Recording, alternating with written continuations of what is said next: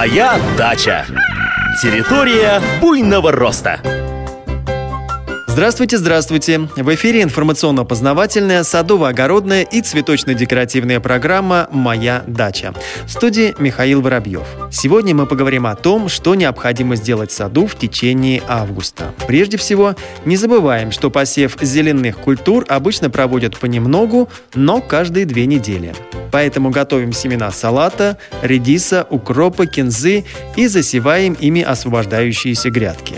А какие грядки сейчас освобождаются?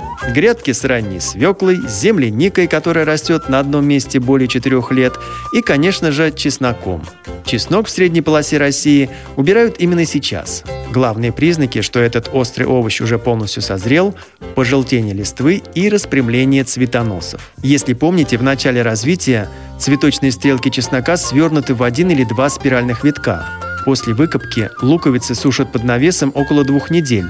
Затем обрезают у них листву и корни и закладывают на хранение. Лучше всего чеснок хранится при температуре пять-семь градусов тепла. Кстати, цветоносы у чеснока весьма условные. Да, на них формируются желтовато-розовые цветки, но семян они не образуют. Вместо них на концах стрелок вырастают маленькие, размером с горошину, воздушные луковички.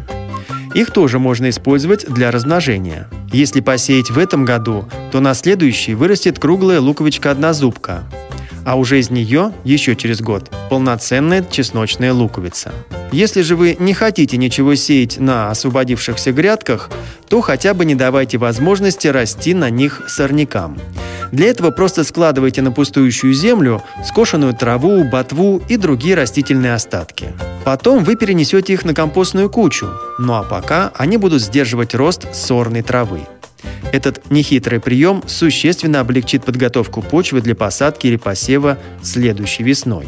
Конец июля и первая половина августа – лучшее время для прививки плодовых растений методом окулировки. При этом почка, срезанная с культурного дерева, приживляется к побегу дичка.